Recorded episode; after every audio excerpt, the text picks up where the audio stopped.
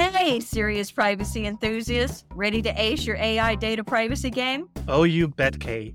Dive into the world of TrustArc's Nymity Research, your go to for staying on top of regulatory developments in AI and privacy. Seriously, Nymity Research maintains a massive privacy and regulatory database featuring expert guidance and analysis from legal and privacy pros. So save time on privacy research, cut your compliance timeline, and reduce costs with Nymity Research. Get your regulatory research and insights at your fingertips with a free trial. So get ahead in privacy compliance and start that free trial today go to trustarc.com slash nymity dash free dash trial. This is Serious Privacy by TrustArc. Here are your hosts, Paul Breitbarth and Kay Royal. Many episodes of Serious Privacy deal with current developments, whether we are talking to a guest or doing a Week in Privacy episode. However, this week we are both looking back and forward with a special guest. Barb Lawler is currently the president at the Information Accountability Foundation, but she has a long career in privacy as well. Among other things, Barb was the first chief privacy officer at Hewlett Packard and spent many years in the same role at Intuit. She is also the winner of the 2022 IAPP Vanguard Award for North America, recognizing all of her great work. At the IAF, Barb is involved in the Foundation's contributions to the global legislative privacy debate, as well as projects dealing with the future of responsible data use and data ethics. Oh, and yeah, finally, Kay has taken some vacation. She should be floating somewhere in the Caribbean right now. So, as a friend of the podcast, Ralph O'Brien has graciously agreed to once again be a vacation cover for the next episodes. My name is Paul Breitbarth. And I am not Kay Royal. My name is Ralph O'Brien, and welcome to Serious Privacy. So, Ralph and Barb, thank you for uh, being on the show today to uh, see both of you and to hear both of you.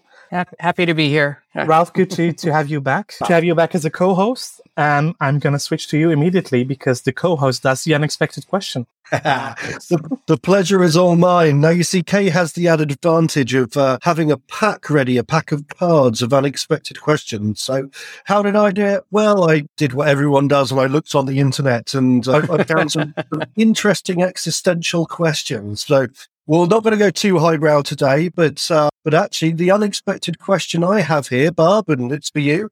What was the last great revelation you had? What was that? What was the oh, last oh, great revelation you had? uh, there are so many. I think the longer you've been working and and been alive, the more you realize you don't know.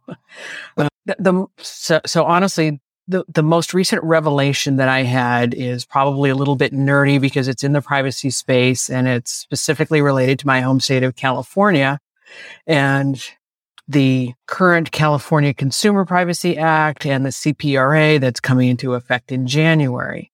And I think one of the things that, that companies struggle with and, and even I've found as I've re-explained an uh, idea fairly specific to CCPA, which is this idea that you can't sell data or you shouldn't be selling data that I, as an individual, as a citizen, can request that my personal information not be sold. And it's a specific link that you click on a website and then there should be, should be everything plugged in on the back end. A few weeks ago, I was speaking on a panel at uh, Hastings School of Law in San Francisco.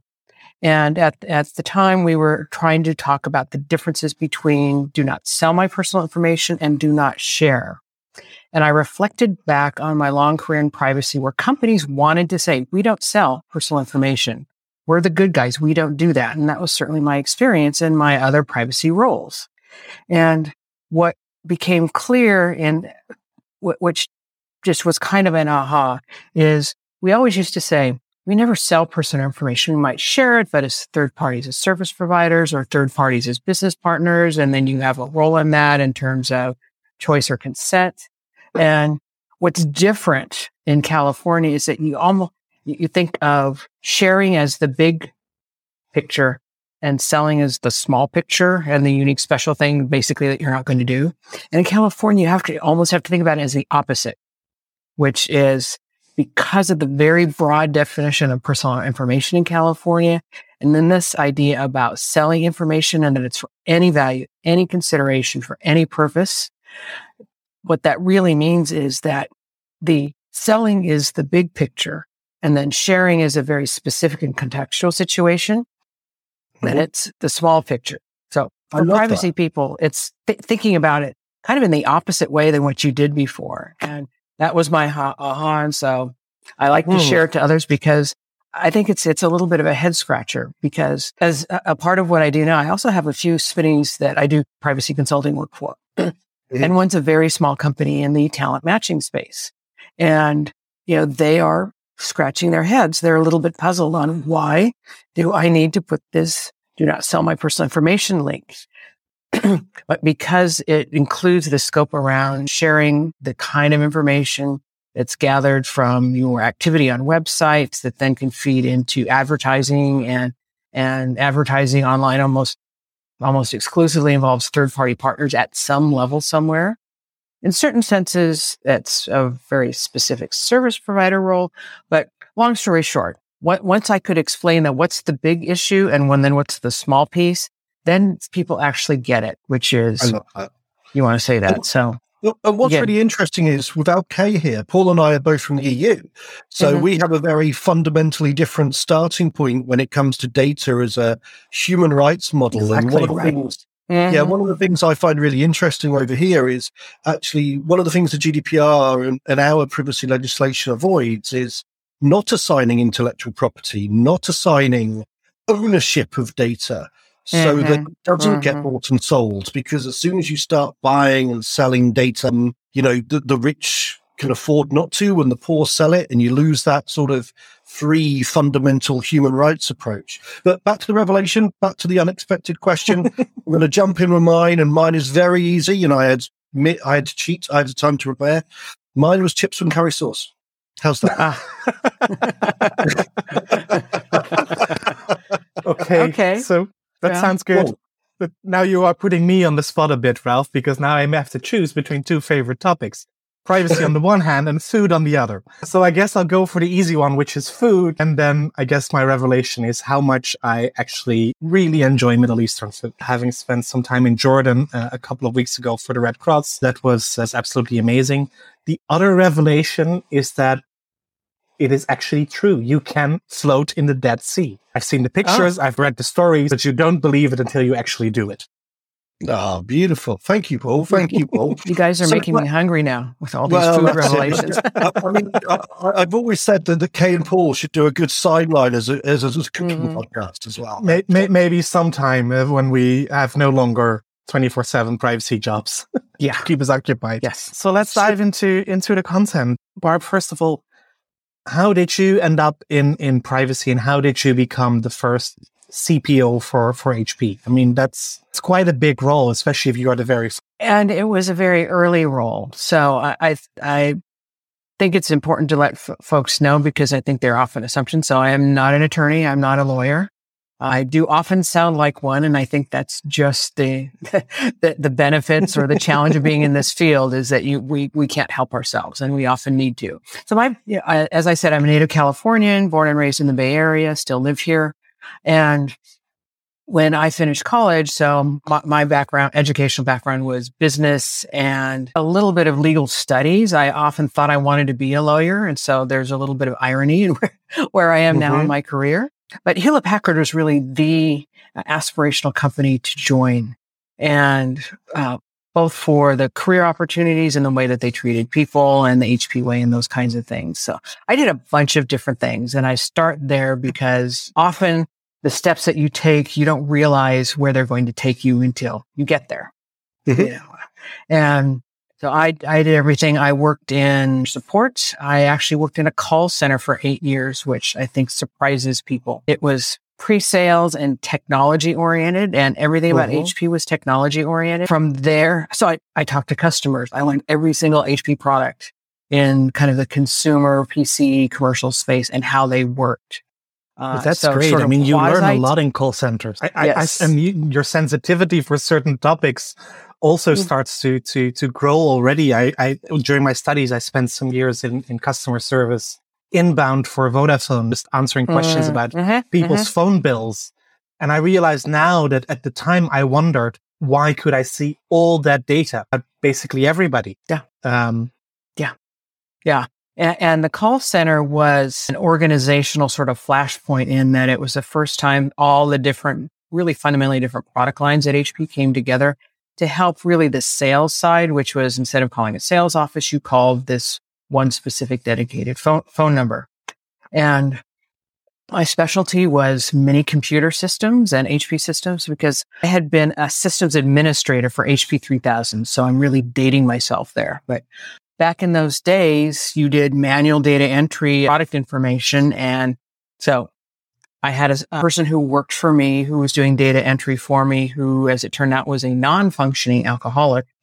And the company sent her off to rehab and I had to go in and fi- fix all of her mistakes. And so before we called it data management and database management, I went straight into the database and did queries and, and actually corrected all of the data mistakes. I remember writing SQL yeah. queries for Microsoft Access mm-hmm. databases. Exactly. Exactly. That's exactly well, what it was. I, I've got this problem with my HP Palm Pilot. Could you help me?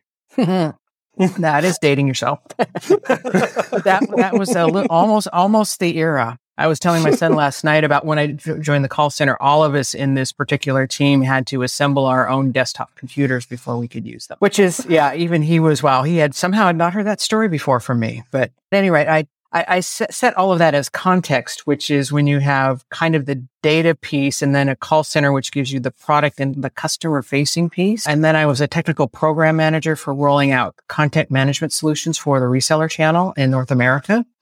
And then we reorganized and in HP, you could reorganize yourself out of your job and go look for something else without losing your job back in the day. And I had people who I worked for at the call center who had created the first centralized customer database and they had moved to the corporate function. And they said, we have this privacy job and we'd like you to interview for it. You wouldn't have a team to manage as you had in the past, but we think you'd be really good given all of these other things that you've done. And so I went up and interviewed and it was one of those things sometimes. So that was one of the first rev- revelatory moments, Ralph, to your earlier question which was, I get this. I get this mm-hmm. job. I, I know what needs to be done. Someone had started it, didn't know what to do. And so they were moving that person to a different role. But, you know, in It's a Small World, I think, Paul, you certainly know Scott Taylor, who's currently mm-hmm. chief privacy officer at Merck. Scott took over for me when I left HP as the chief privacy officer there. He was on the interview team for me for that very first privacy job that I took. Wow. And, and, looking at your CV, this is 1999, right? So, yeah, yeah I mean, that was a long for time us ago. in Europe, we had data protection laws. We were going on strong. But, mm. but if I'm guessing in California in 1999, legally, there wasn't a lot, right? There was not a lot. There certainly weren't privacy lawyers. The lawyers I worked with at the time were sort of early stage commerce lawyers or they were actually come, came out of human resources with more of that fundamental rights, employee rights kind of perspective. So it was very interesting at the time. When I left the job to take the privacy job that I had, the, the person I worked for at the time said, isn't that the thing at the bottom of the website? What are you going to do with the rest of your day? Untouchable Well, the good thing is it's still the thing at the bottom of the website. and now there are more things at the bottom of the website, yes. and there's not enough days or hours in the year. But I, I remember um, someone it, saying to me, "So you're the yeah. person who writes the small print at the bottom of forms." Yes, yes, th- there was that. So HP had a so so what HP wanted to do is HP wanted to establish a world class privacy program, and that was the mission. And so part of it was figuring out what needed to be done now and what needed to be done over time. And so TRUSTe was predecessor to TrustArc, what was certainly mm-hmm. there. There were apparently some policy and political issues internally, which is why HP didn't go with, with, with TRUSTe at that time and instead went with Better BBB Online. But we did privacy seals. I oversaw the rollout of updated privacy policies and practices based on what BBB Online said, which was also aligned with the very first, drumroll please, safe harbor agreement. Mm-hmm. yes. Predecessor to the thingy. Yes, yes. Yes. Oh, goodness. so HP was uh, among the, the first large companies to join Safe Harbor. And that got us a lot of attention, a lot of, I, I think, positive reputational recognition. There, there wasn't as much the counter. You know, I spent a fair amount of time in Europe, particularly in France and Germany in that period, because HP had very strong relationships there and wanted to build out re- relationships with particularly more on the regulator side. You know, met with the CNIL, with a couple of the different German data protection authorities, partly because HP's business at the time was already, was already extremely global, extremely international. And so even in the early days of data transfer issues, we were dealing with things like the, your printer usage data, which was captured in Germany and then transferred to the, the manufacturing sites in, in, Barcelona. And then also we're going to where a part of the management hub was in Singapore. And so you had issues around having the right transfer mm-hmm. agreements in place. But you had these sort of multi-step approaches. So we did a bunch of that. I had the opportunity to testify for the U.S. Congress, both the House and Senate on proposed privacy legislation. That was in 2003. So I've jumped ahead a little bit in the timeline, but, and I can remember thinking at the time, privacy legislation in the U.S. at a federal level is just around the corner. Still Sorry, standing I, on that corner. Still standing on that corner. Here we are, all of these many years later, almost 20 years later. God. Do you feel we're any closer, Bob? Do you feel you're any closer in the US to the US? I would like to think so. It's a, incredibly fraught politically, and yes, yes, I, I can see it. I can see it around the corner. I think the the efforts around ADPPA were solid uh, uniquely American and got past kind of the issues that people have been stuck on around you know, notice and consent regimes. I think it's uh, interesting to focus up front as, as data minimization as framing. I think in the US context, taking what are honestly international ideas, OECD ideas, certainly some European influences, and trying to, but trying to Americanize that, if you will, for something that makes sense for the country. That more thoughtful work has done, frankly, than has been in a very long time, probably a decade. And what you run into, and it's it, it's interesting. They're not just you know speed humps, but uh, true roadblocks from a policy perspective, which is which should take precedence. The, and, and the U.S. is a long-standing debate: states versus federals, and what should states do and what should the federal level do? And and the states, and that's what's really brought it to a screeching halt is that California yeah. has amongst California. the largest representation in the Congress on House side. The Californians really need to support what happens at the federal level. And I fully appreciate and support the idea that we don't want to take away from the states. But at the yeah. same time, it's probably not a popular opinion in this eh, with my California colleagues or my colleagues who are supporting California is I think we need to find a way so that California is that whatever happens at the federal level is the baseline, not the ceiling. And that, but I, am not fond of the idea of California holding up federal legislation, quite honestly. No, it's it is interesting for our international viewers. It's worth mentioning that the US has this uh, concept of federal law and state law, and this concept mm-hmm. of preemption, which is yes. the idea that the federal law can sometimes overwrite or set rules for state law and sometimes vice versa. Sometimes the state yeah. law can preempt federal law. And I think this is the big argument going on at the moment, isn't it? Where you've got this idea of a, an American federal law, but at the same time, when you've already got pre-existing laws in California, yeah. Ohio, you know, yeah. they're unwilling to, let's just say, you know, uh, drop their standards, perhaps in order of a of a weaker federal law that would affect everybody. I think is that a good summary? Yeah, I think that's a fair summary, and I don't know that that the federal approach is as weak as some would like to to characterize it at. But again, that's sort of the politics and the negotiating back and forth. So we will see it come back in with the new Congress in the winter and the spring, and I think that will really be governed ultimately on what the makeup of the Congress looks like after the mm-hmm. November eighth elections here. Yeah, that's and, and, that's really interesting. I mean, you know, I'm I'm I'm from the UK, and so we're in a very interesting similar situation where in a post Brexit, post EU world here mm-hmm. in the mm-hmm. UK, there are questions being raised by the government on whether we want the same GDPR like laws as we have in the EU, right, right. or whether we can still be essentially equivalent but removing some of the red tape, as the government would put it. So, can we can we change our laws but still keep our adequacy agreements? And right. I think seeing the same thing in the US with things like the executive order. And, you know, how much does the US have to change its current position to be deemed adequate, for want of a better word? Mm-hmm. by, the, by the EU. And I don't know, Barb, if you've got any strong opinions on that in terms of, you know, we've got this new executive order. The idea is that the US wants to have you know, version three of Safe Harbor, Privacy Shield, the thingy. Mm. You know, I don't know if you've got any particular strong views on. Do you think, you know, EU's got to say yes? Do you think the executive order is enough? Do you, know, what, what do you feel there? Good question. I've been thinking a lot about that. I think we've all been waiting anxiously with great anticipation for the executive order and what it would constitute.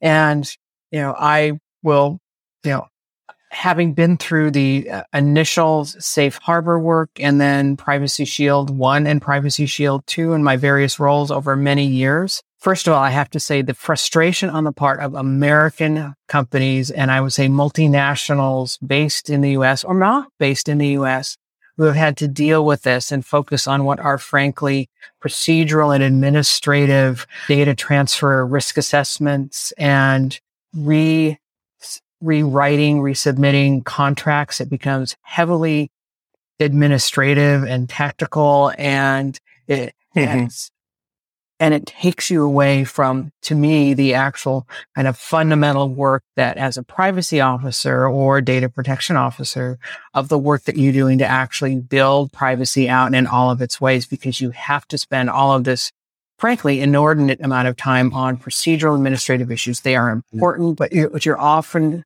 working with are sales teams and contracting teams and procurement teams to explain and re-explain what the issues are and explain that you can't redline some of these things and you can other things.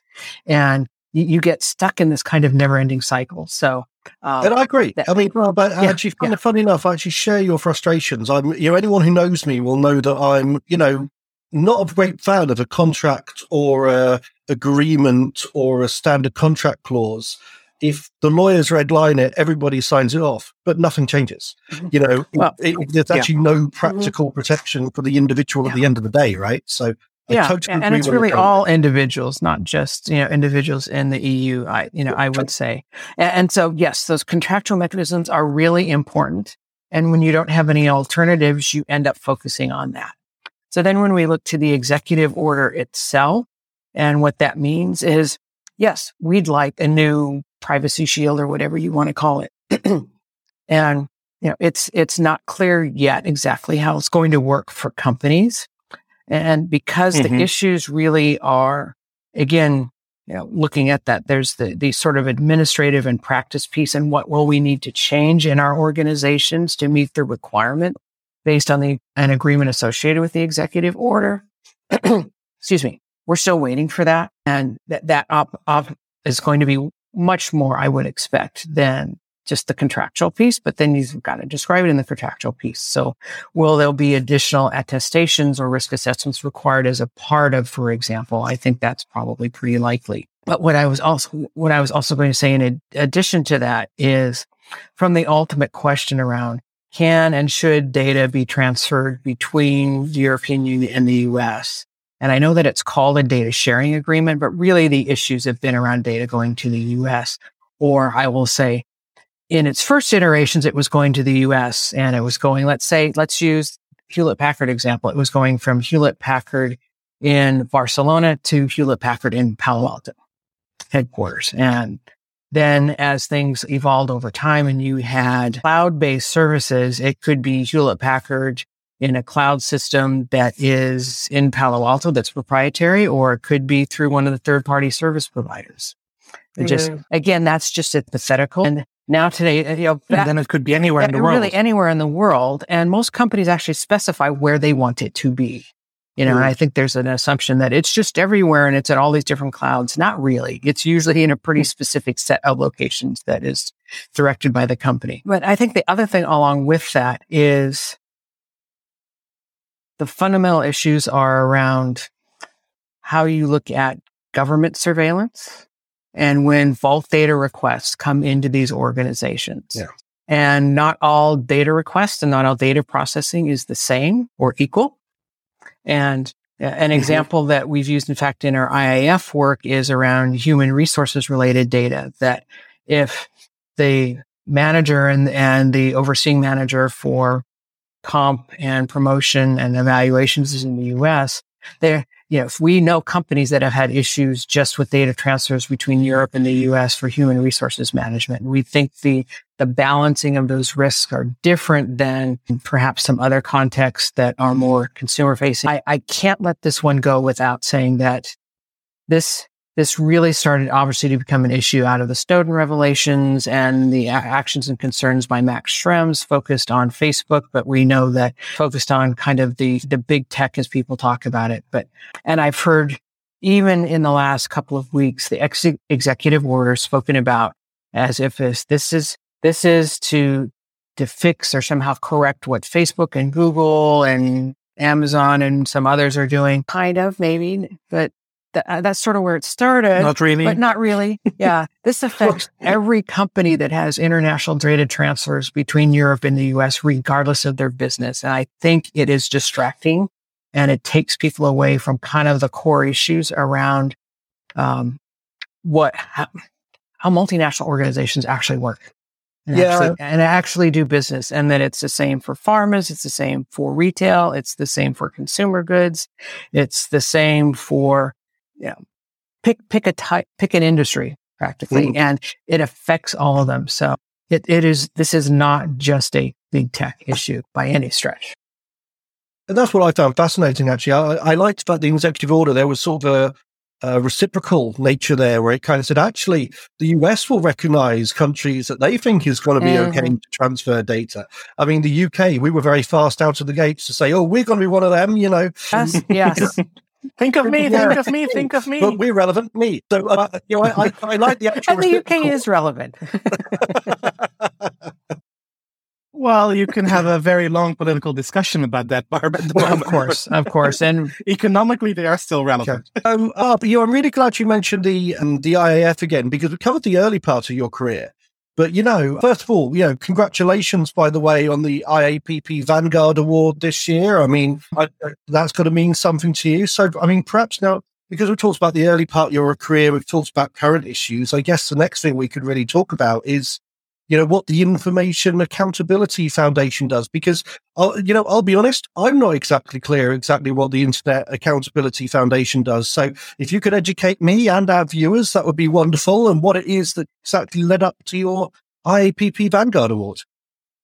Ah, okay. Two really different set yet somehow intertwined questions. So let me handle the Information Accountability Foundation piece first, the IAF for short. The IAF was founded in 2013 by Marty Abrams. He currently acts as the chief policy innovation officer. Prior to that, Marty was the, the founder of the Center for Information Policy Leadership, which still exists today under, it was Hunton and Williams, and they have a slightly different name now, but Kurth, yes, I believe. Yes, yes. I always remember the first part, and uh, all mergers in law firms happen too. But the, the IAF actually started as a non-profit breakout rather than a for-profit think tank. And most think tanks should be nonprofit anyway, but uh, a not-for-profit think tank focused on global policy issues and particularly around this concept of accountability. And Marty's work around accountability, both at CIPL and then at the IAF, you find in really policy and legislative proposals around the, on the, around the world. We believe it's important that data be able to serve people, but in a responsible and ethical way. And so we focus on uh, multi-stakeholder discussions that develop frameworks, policy guidance and policy input into again legislative and policy issues around the world around information. So not just personal data, but around information policy issues. And some of the things we're working on right now is, you know, what's the current state of corporate research or knowledge creation? How do you take a broader view of looking at all the fundamental rights or fundamental interests that individuals have, data privacy and data protection as a construct for that? Because we think, we do think it's critical that organizations are able to, to, you know, think and act with data and that if it's done in an accountable and responsible way. So accountable means being responsible and answerable and that you've prepared to demonstrate your accountability. That's kind of the nut of accountability. We try and be forward looking three, five, ten years out. What's happening now? What's happening going forward? Particularly as we see more and more uses of data, controversial uses of data, mean uses of data. And as the digital age continues to advance, and I will say advance to what some people are calling Web Point Three, some people are calling augmented reality or virtual reality. We're continuing to see very rapid technology changes. And so we're, we're looking at how do we evolve our thinking and our policy recommendations or policy guidance, looking ahead, not, not as, not looking backwards, but not looking ahead. And also not just looking at, at what the, dish, the issue of today, but really, well, by the end of the mm-hmm. decade mm-hmm. and what do we need to prepare exactly. for, which I think has always meant a little bit, at least in, in Marty's time that he was always three, four, five steps ahead of the crowd and everybody needed time to let his message sink in and then catch up with, yeah. with the things that, that he discussed and mm-hmm. proposed, mm-hmm. which doesn't make it always easy for everybody yeah. to understand what it is about. Whereas a few years down that line, you actually realize, oh, he was right. and it, especially when it comes to accountability. I mean, I recall my initial conversations with, with Marty, but also with, with Terry McQuay from mm-hmm. Um, who was very much mm-hmm, inspired mm-hmm. by Marty's accountability approach about this, this whole accountability thing. And while I was still with the Dutch DPA, I thought, yeah, right. Companies going to demonstrate that they comply with the law. We need enforcement. We need mm-hmm. verification. Mm-hmm. Of course, it's nice to trust companies, but control is better. Yeah. That was very much my stance at the time. And I've I've completely come around. And I think that a lot of companies have come around to that accountability approach. Yeah. So I'm curious what we'll, what we'll see mm-hmm. from the mm-hmm. IAF for the end of the decade, yeah. where everybody now starts putting their heels in the sand and say, Oh, no, no, no, this is not going to work. Mm-hmm. And then mm-hmm. slowly get used to it and, and starts to accept. You know, one of the things that I found real quickly is accountability can can work and resonate in a way for smaller and medium companies. You know, we always think about the big companies and the big tech companies, but smaller companies actually understand the basic concepts, which is understand what you do, be able to describe what you do, verify what you do, be able to explain to others what you do, and ultimately to prove when you have to in a, a regulatory oversight context. Because I, I, I just think it's so important that you know, Paul, you, you mentioned that the trust issues and, you know, enforcement is important. Enforcement is always a part of the, the equation, but enforcement is after the fact and sometimes long, a long time after mm-hmm. the fact. And we could even point to data transfer issues and what prompted the executive order as a, a great example of that. And I think there there also needs to be in, incentives or something that again smaller companies that don't have a CPO that don't have they may have someone involved in privacy who may be a privacy attorney or a privacy program manager, something like that. Something that they can that they can get their head around, that they can explain because then they often are in this, you know, very complicated sort of diplomacy mission across an organization to try and explain what is it we're doing and why are we doing it and why is it important? And it can't just be, we might get in trouble and then we don't have a way to prove it or we need to have a way to prove it. It's, mm-hmm. it gets at the what I, what I find over and over again is most companies actually want to do the right thing. They just don't know how. And the, and the how is where the magic happens. You know, that was all, that was frankly why I felt like I was so successful both at HP and then at Intuit and beyond, which is you can say what you're going to do, but you have to figure out how. And it's different from every department and organization. You have to, you have to be that translator. And this is how we're going to do it. It's the challenges we see with California. Is how am I going to do this do not sell thing? How mm-hmm. am I going to do this global privacy communi- control signal? Because if it works on the front end, it can't just be a policy. It can't just be training. And these are fundamentals we all know, but being able to turn that into a how, whether you are a multi- big multinational or a small, you know, regional company is, is important. And I think, I think we want companies to be compliant and companies want to be compliant. And I think sometimes certain policymakers and regulators, they want it, they, they want compliance to be rigorous and detailed and complex. And I won't mm-hmm. say hide the ball, but there's, it's, it's it's like beauty. We'll know it when we see it, and you can do a lot of work and, and not know that you've done it right.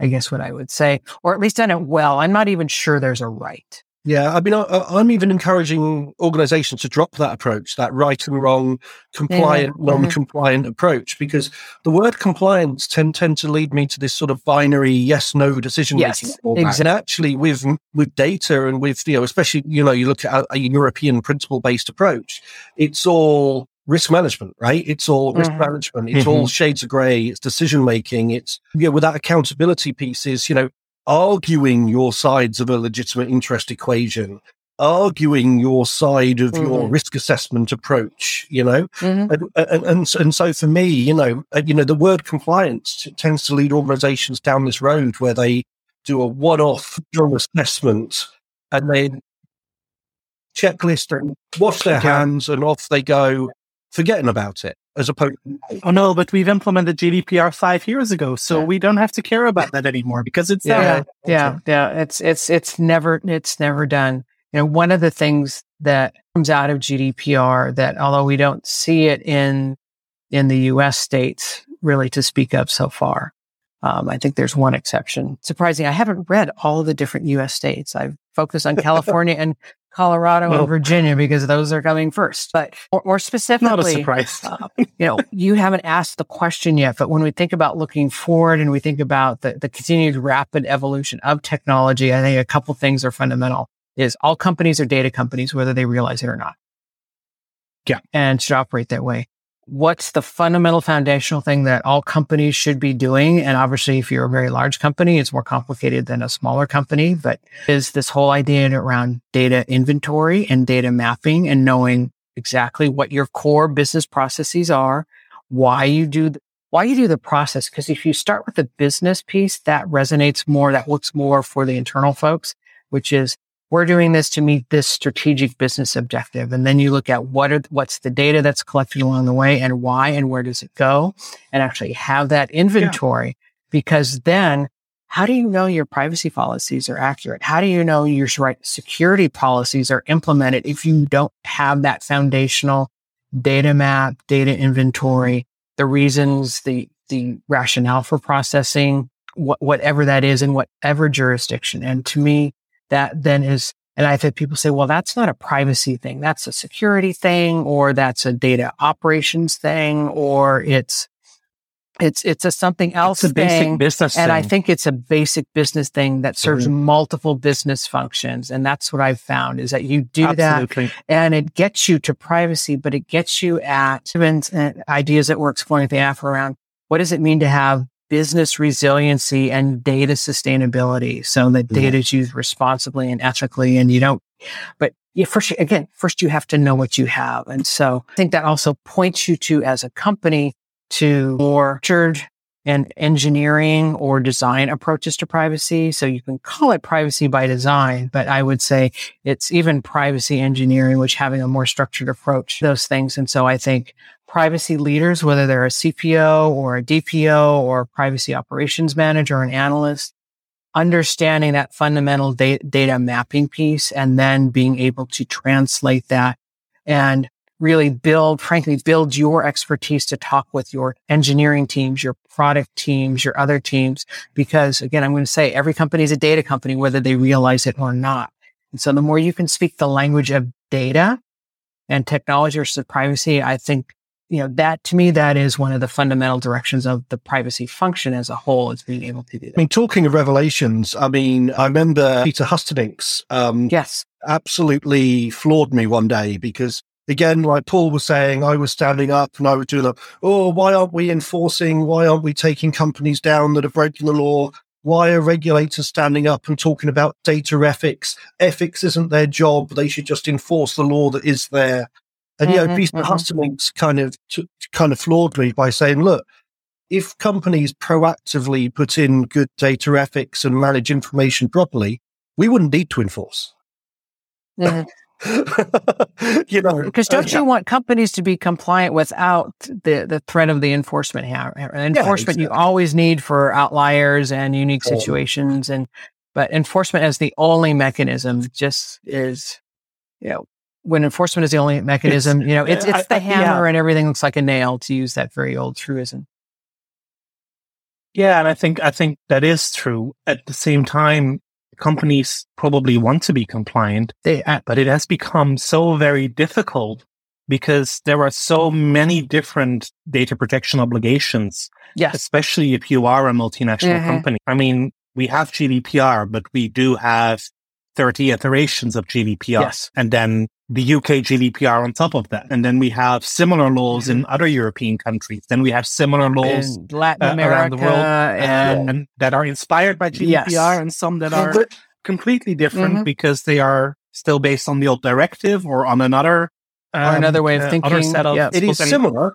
Yeah, and all the privacy principles are the same. They're similar, That's why I like principle based. but based. they're not the same. Yeah. But Similar but different. That's what I tell people about the UK GDPR when I'm training people here in the UK. I say, Mhm. you know, if you only know the EU GDPR, you probably know enough to be dangerous, right? It's the, you know, it, Mhm. it's it, it's similar but different. You know, you need to.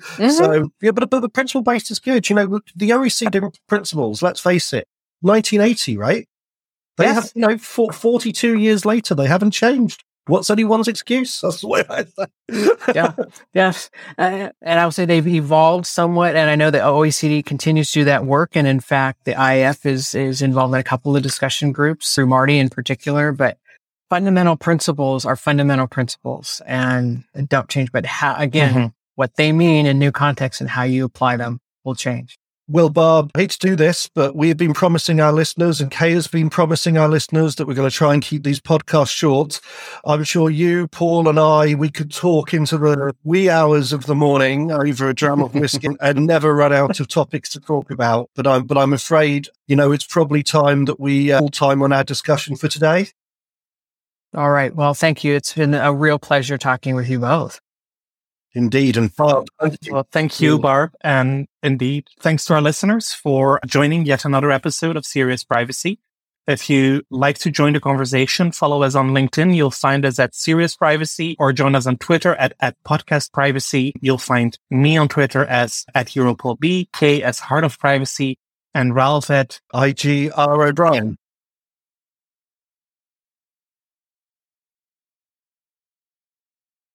And you can find me at at barb gs10.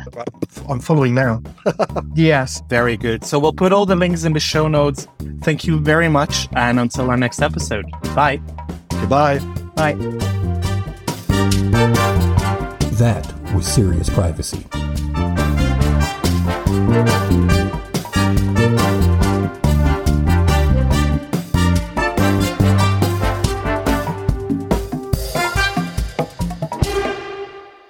Hey listeners, looking to navigate the realm of responsible AI data privacy governance? Well, look no further. Absolutely. TrustArc is paving the way, offering a complete approach to managing privacy risks in the world of AI. TrustArc allows organizations to confidently use AI with personal or sensitive data, moving forward efficiently and cost effectively. And here's the kicker protect your company and data with TrustArc's privacy driven compliance software. Because their deep automation streamlines data privacy governance, cutting your time to compliance with automated data mapping, risk assessments, and regulatory reporting. TrustArc's enhancements go way beyond that, helping organizations understand AI better and align cross functionally on data governance, privacy, and security. Plus, they provide guidance on privacy governance for AI and how to mitigate risks using frameworks like NIST AI, OECD AI, and the Nymity Privacy Management Accountability Framework. If you're aiming for compliance excellence, check out Privacy Central. Seriously, one of my best parts. It uses automation and privacy expertise to understand your requirements, build and manage your privacy program with ease. Oh, I agree. Privacy Central is your go to to measure your progress toward responsible AI data compliance. Stay ahead with TrustArc's Privacy Central. Visit trustarc.com now. Ask me and Paul if you have any questions.